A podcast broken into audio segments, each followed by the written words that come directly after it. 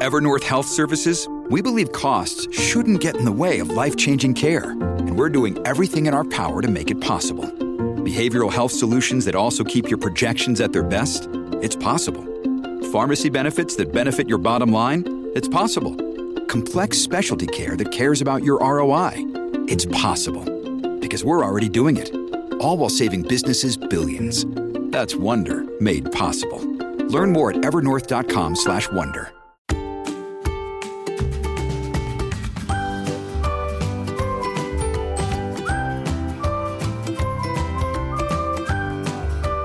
Hey there, everyone. This is Nurse Mo. Welcome back to the Straight A Nursing Podcast. I am thrilled that you are here and joining me today for episode one forty-six, which is about low risk, the general normal things that happen in a low risk labor and delivery. Before we dive into that, I do want to take a quick minute for our listener shout out. So these listener shout outs go out to those of you that review the podcast or the other things that we do. So this one goes out to the K Life, who wrote this. Thank you, Nurse Mo. I love that this podcast is geared towards nursing students, but is beneficial to all nurses. I've been a pediatric float pool R N for about four years, but I'm making the jump over to adult and pediatric float pool this month with the emphasis on adults. I haven't had an adult patient since nursing school, and I am so lucky to have found your podcast. Your episodes are so clear and informative. It has helped me tremendously in brushing up on my adult diagnoses, medications, treatments, et cetera. I have been binge listening to a lot of your episodes the last couple weeks, and I will continue to be a devout listener. I feel so much more calm and prepared to jump into my orientation shifts this week. Thanks again. Well, I want to thank you for taking the time out of your busy schedule to write that amazing review, and I'm so happy that you find the podcast helpful. So if you guys want to be on the listener shout out, simply review the podcast, and if you're not getting it every Thursday morning like clockwork, it's only because you haven't subscribed yet, so make sure you go and you hit that subscribe button. Okay, you guys, so looking at low risk labor and delivery. We're going to be talking about the normal physiological mechanisms of a standard labor and delivery with zero complications. So it's really important that you understand what's normally supposed to happen so that you can recognize when something abnormal is happening. So before you dive into, I know you're probably way more interested in the abnormals, the pathophysiology, the high risk, the critical care, all of that, but you got to learn what's normal first. So let's first talk about the signs that a woman is in labor. So labor usually begins between that thirty-eighth and forty-second week of gestation. Some early signs include the baby dropping down into the pelvic inlet, and this is referred to as engagement. That's a key term, engagement. And when this happens, the uterus moves downward a bit, and the fundus doesn't press into the diaphragm as much as it had been. And mom can breathe more easily, and she's going to need to be able to take nice deep breaths in order to get through labor. So this makes perfect sense.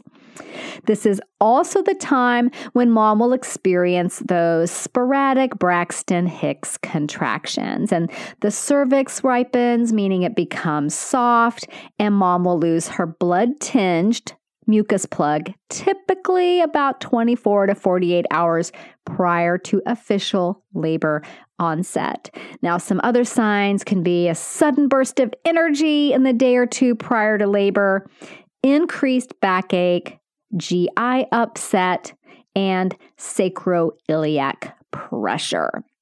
So one of the questions that's going to come up on your exams is, how do you differentiate between true labor and false labor? So again, these are generalizations. If you had a different experience, it doesn't mean that yours wasn't normal. It's just, these are just kind of like the general signs of true labor versus false labor. And again, just note that it can be very individualized for the person, but in a general sense, true labor, contractions produce progressive dilation and effacement. The pain of the contractions usually starts in the back and radiates to the abdomen. That could be a little bit different, you know, based on mom. The pain is not relieved by ambulation or resting, and the contractions occur regularly. They increase in frequency, duration, and intensity. Okay, so that's true labor.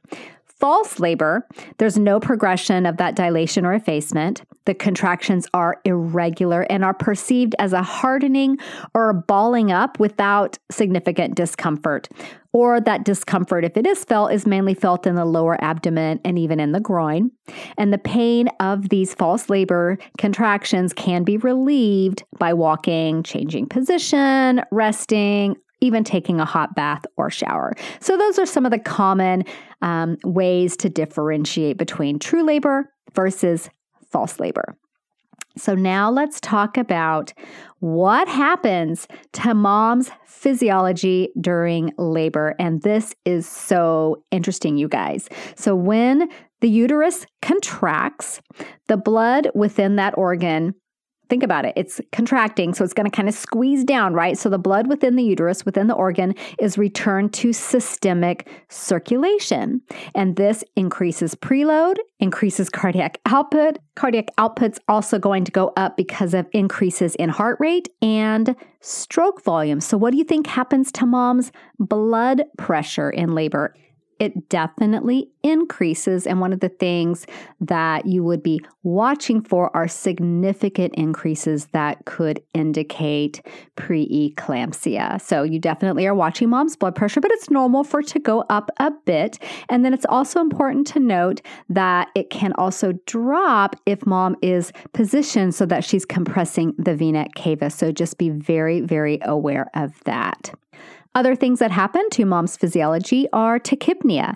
Tachypnea is really, really common, that increased respiratory rate as mom's body works really hard to meet that increased oxygen demands. And just note that prolonged tachypnea can lead to respiratory alkalosis, which is basically mom's blowing off all her carbon dioxide. So evidence does show that opioids can be somewhat helpful. They decrease some of the pain, so the tachypnea um, isn't as evident. Mom's not struggling so hard. Also, the use of epidural anesthesia has been shown to be the most effective for preventing respiratory alkalosis. But mom definitely will have increased oxygen demands because she's working out. When you work out, you breathe faster, you breathe deeper. Mom is going to do the same. If the pain is overwhelming and mom gets kind of into that panic mode and is really, really hyperventilating, then we're looking at a very high risk for respiratory alkalosis. We can also have fluid and electrolyte imbalances. This can occur due to excessive sweating. So think about mom hustling, working out, working really hard, excessive sweating, and that hyperventilation as well. Again, hyperventilation can lead to respiratory alkalosis, and respiratory alkalosis can lead to hypocalcemia and hypokalemia. Urine output increases as cardiac output increases. So you're going to see an increased G F R on your renal panel, and you're going to see mom having increased urine output. Gastric emptying is slower during labor, and this is exacerbated by opioid use. So this can lead to mom having higher gastric volumes during this time, which can be really troublesome if an emergent surgery, emergency intubation is needed. The white blood cell counts can go up significantly, and blood glucose can decrease because mom's using all that glucose as a source of energy. So what happens to baby's physiology during labor? So we'll talk more about baby physiology, especially when we get into fetal heart rate monitoring and complicated labors and deliveries. Um, in general, the fetal heart rate will change due to the stress of labor. Additionally, inadequate blood flow and, you know, how mom is positioned can affect baby's heart rate. Again, we'll talk about fetal heart rate monitoring in another uh, podcast episode completely.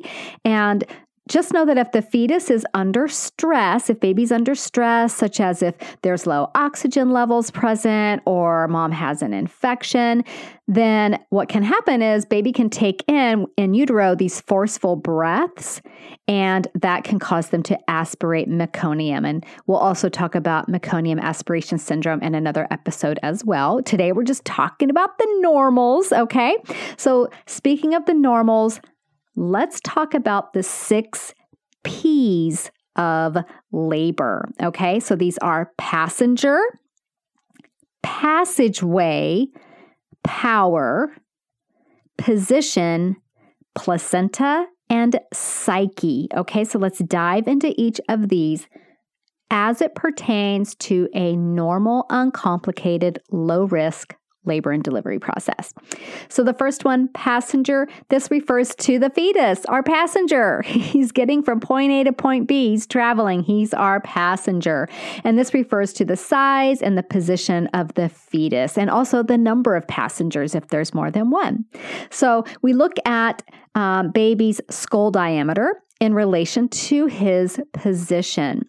We look at the pelvic inlet size and compare that to the diameter of baby's head. It's important here to note that if baby's in the normal position, which he is today, because that's what we're talking about, the fetal skull diameter is much smaller than if he is in an abnormal position. So I'll link in the show notes to an image that illustrates this very, very well.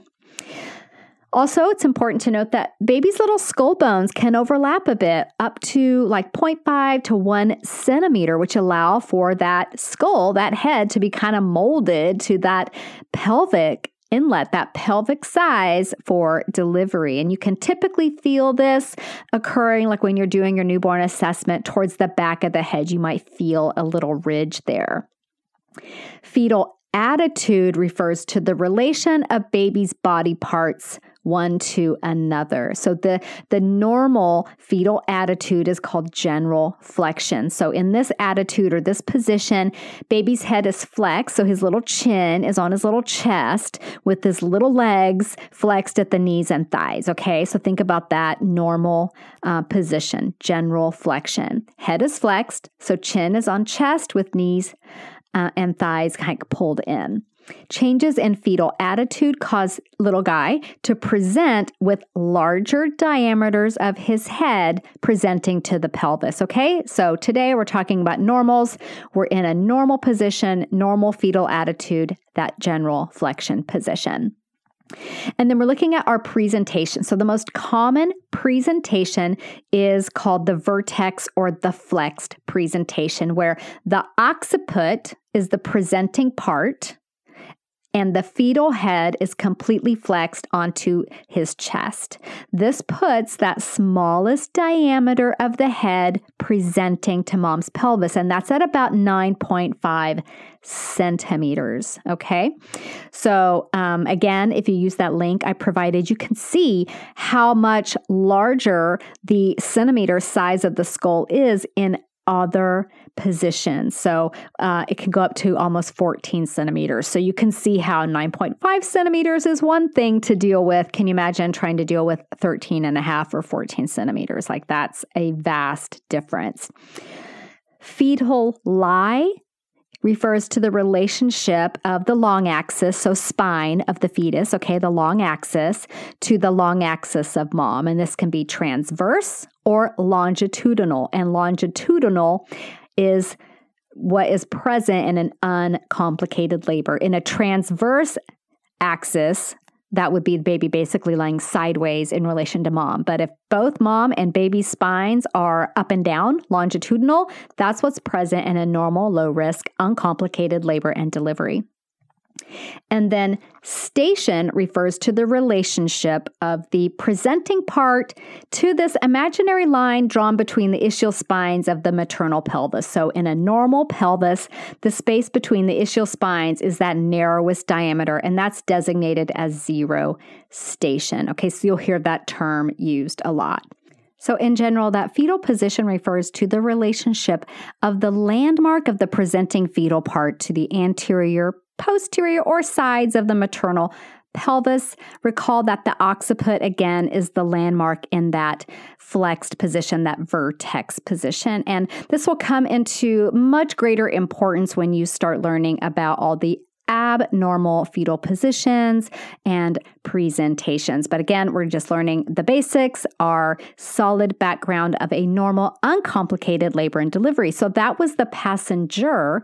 Let's now talk about the second P, which is passageway. So the main concept here is that the bony boundaries of the pelvis are absolute. The baby is either going to fit through the pelvis or he's not going to fit. Mom's pelvis size is not going to change.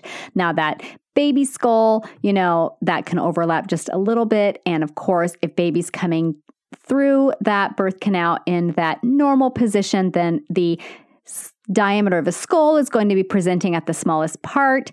Um, those things would obviously change if baby was in a different position, but mom's pelvis, that is a bony structure. It is absolute.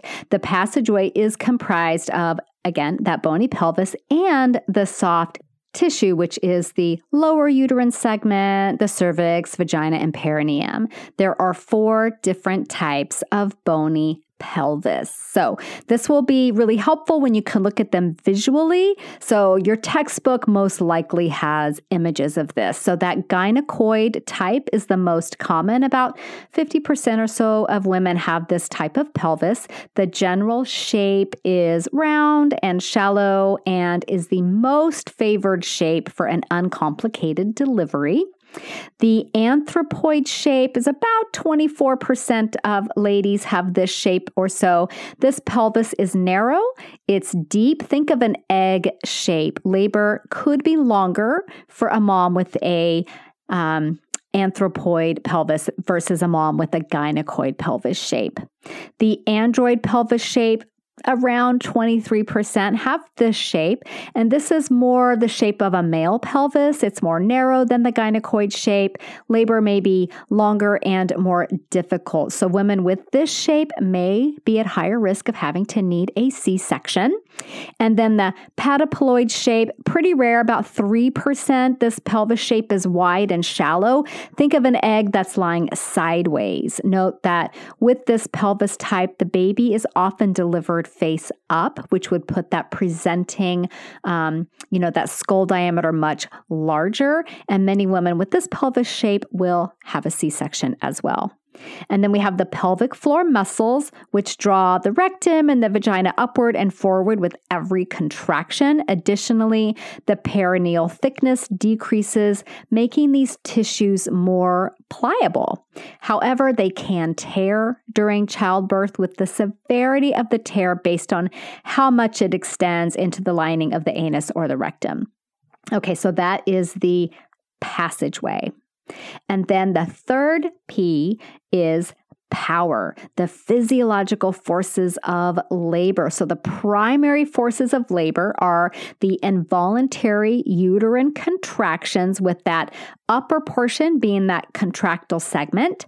And the secondary forces are present when mom is using her abdominal muscles and bearing down to push out the fetus. Effacement is the drawing up of the internal os and the cervical canal into the uterine sidewall. So essentially, the cervix changes from this long, thick structure to a stretched, thin structure. Dilation, another term you'll hear, simply means that the cervix itself is open, so the fetus can pass through. In first-time moms, effacement will typically precede dilation, and when the cervix is completely dilated, it's measured in centimeters, it's at about ten centimeters when it's completely dilated. Okay, so that's power. We have the physiological forces of labor. With supply chains becoming more complex, you need to stay on top of the latest logistics developments. So if you work with logistics, you need the Beyond the Box podcast from Maersk. It's the easy way to keep up to date with everything from digital disruption in logistics to the need for supply chain resilience in today's market. Find out more and keep ahead of the game with the Beyond the Box podcast on logistics insights at maersk dot com slash insights. Then we have position, and this relates to mom's position. So the most commonly used position for labor and delivery, at least here in the United States, is the lithotomy position, namely due to the fact that moms will have continuous fetal monitoring in place. They've maybe gotten some opioids or epidural, making position changes difficult or maybe not completely safe for her. That lithotomy position is mom on her back with her feet up. However, there are other positions utilized, and these include some upright positions include like standing or squatting, kneeling, sitting on a birthing seat, hands and knees. Those are considered more upright positions. Benefits include gravity is at play, and there's less risk of compressing the aorta. So without that compression of the aorta, mom's blood pressure stays up, oxygen delivery stays up, and that's all good things. It's also thought that the upright positions enable the uterus to contract more strongly and facilitate optimal fetal position. We also have recumbent and semi-recumbent positions, including supine position. Again, that lithotomy position would be considered a recumbent or semi-recumbent position. And then we have lateral position, basically mom lying on her side.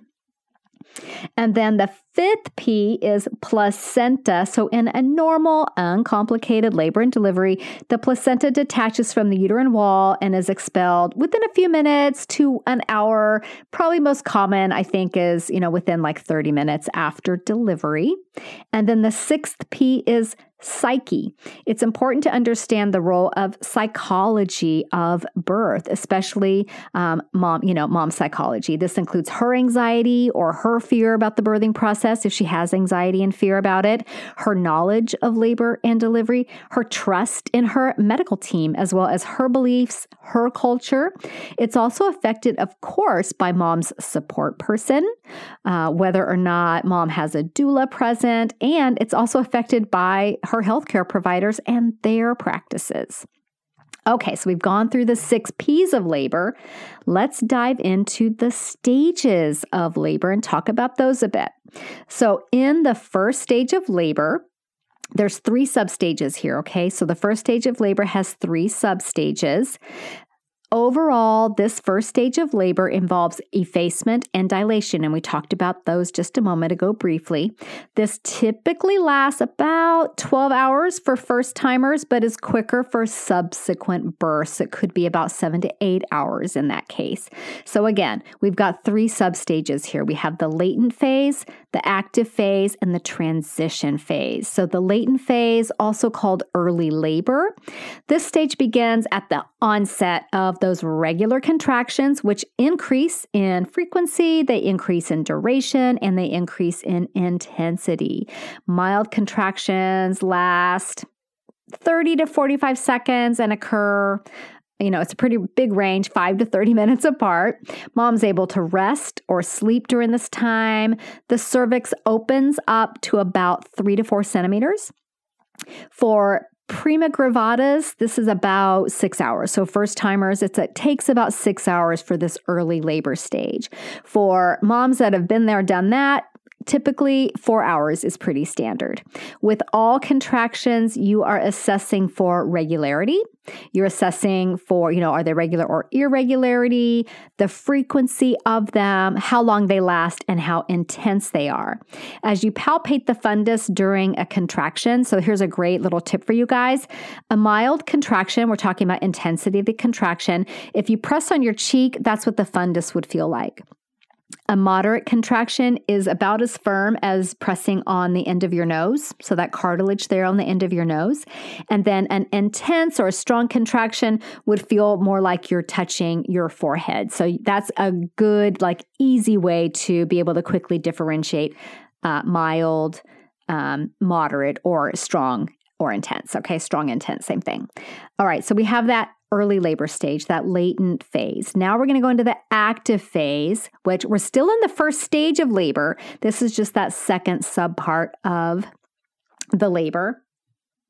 And in the active phase, maternal anxiety is going to start increasing in this stage as those contractions intensify in duration and frequency, typically every three to five minutes, lasting about sixty seconds in duration. Now, the cervix is continuing to dilate during this time. It's going from about four up to seven centimeters as that fetal descent progresses. During this time, again, mom's anxious. She's probably getting a lot more restless. She's getting uncomfortable. First timers can expect this to last about three hours, whereas experienced birth givers can expect to get through this phase in about two hours. Okay. And then here is where the rubber meets the road. The transition phase is the third subphase of that first stage of labor. And this is where significant anxiety occurs. The contractions become more frequent, longer, and much, much more intense. So they occur about every two to three minutes. They last forty-five to ninety seconds. Mom's not getting a lot of rest in between. The cervix opens to that ten centimeters during this time. Mom could be really nauseous. She could have difficulty concentrating as the contractions become increasingly intense. She could be agitated. She could become very fearful. She's going to be very irritated, most likely. She will have that urge to to push and feel increased rectal pressure. This is the most difficult part of labor and lasts um, twenty-five, you know, twenty to forty-ish minutes or so. Then we get to the second stage of labor. This stage begins with mom being fully dilated, and it will continue until the baby is born. So in a first-time mom, this can take you know, thirty minutes to a couple of hours, while moms that have done this before could have a shorter stage here, five to thirty minutes, so significantly shorter. Mom is actively pushing during this time. And this is, you know, let's say you're a first-time mom and you just got through the, that transition phase, which knocked your socks off, and now you're in the second stage for two hours of pushing. Can you imagine how exhausted she's got to be at this time? Then we get to the third stage of labor, and that involves delivery of the placenta. So this generally takes five to thirty minutes, could be up to an hour, but in general, five to thirty minutes. Important things to note are if the shiny side of the placenta emerges first, this is referred to as Schultz presentation. And if the more dull side emerges first, this is called Duncan presentation. That could be an interesting test question. We'll see. And then the fourth stage of labor is essentially the recovery period and lasts from the moment of delivery through the time mom's vital signs are stabilized. So at this time, mom is still at risk for hemorrhage, so you're definitely watching for that. You're monitoring her closely for about two-ish hours. It's a great time to do that skin-to-skin with the new baby. If mom isn't able to participate, then dad can do skin-to-skin. It's really good for the for everyone involved. So let's just briefly recap the stages of labor again. So first stage of labor has three phases. Latent phase, also called early labor. This starts at the onset of regular contractions and lasts until that cervix is about three to four centimeters. Okay. Active phase. This is where maternal anxiety is increasing. The cervix is dilating from four to seven and baby is progressing downward. Transition phase, that's the intense stage of labor. We're getting to full dilation to the ten centimeters. Mom's restless, agitated, um, maybe feeling fearful and having that urge to push. Then the second stage of labor is full dilation. That's where we start and we end with the baby being born. This can take, you know, five minutes with a experienced mom, up to a couple hours with the first timer. Mom's actively pushing during this time.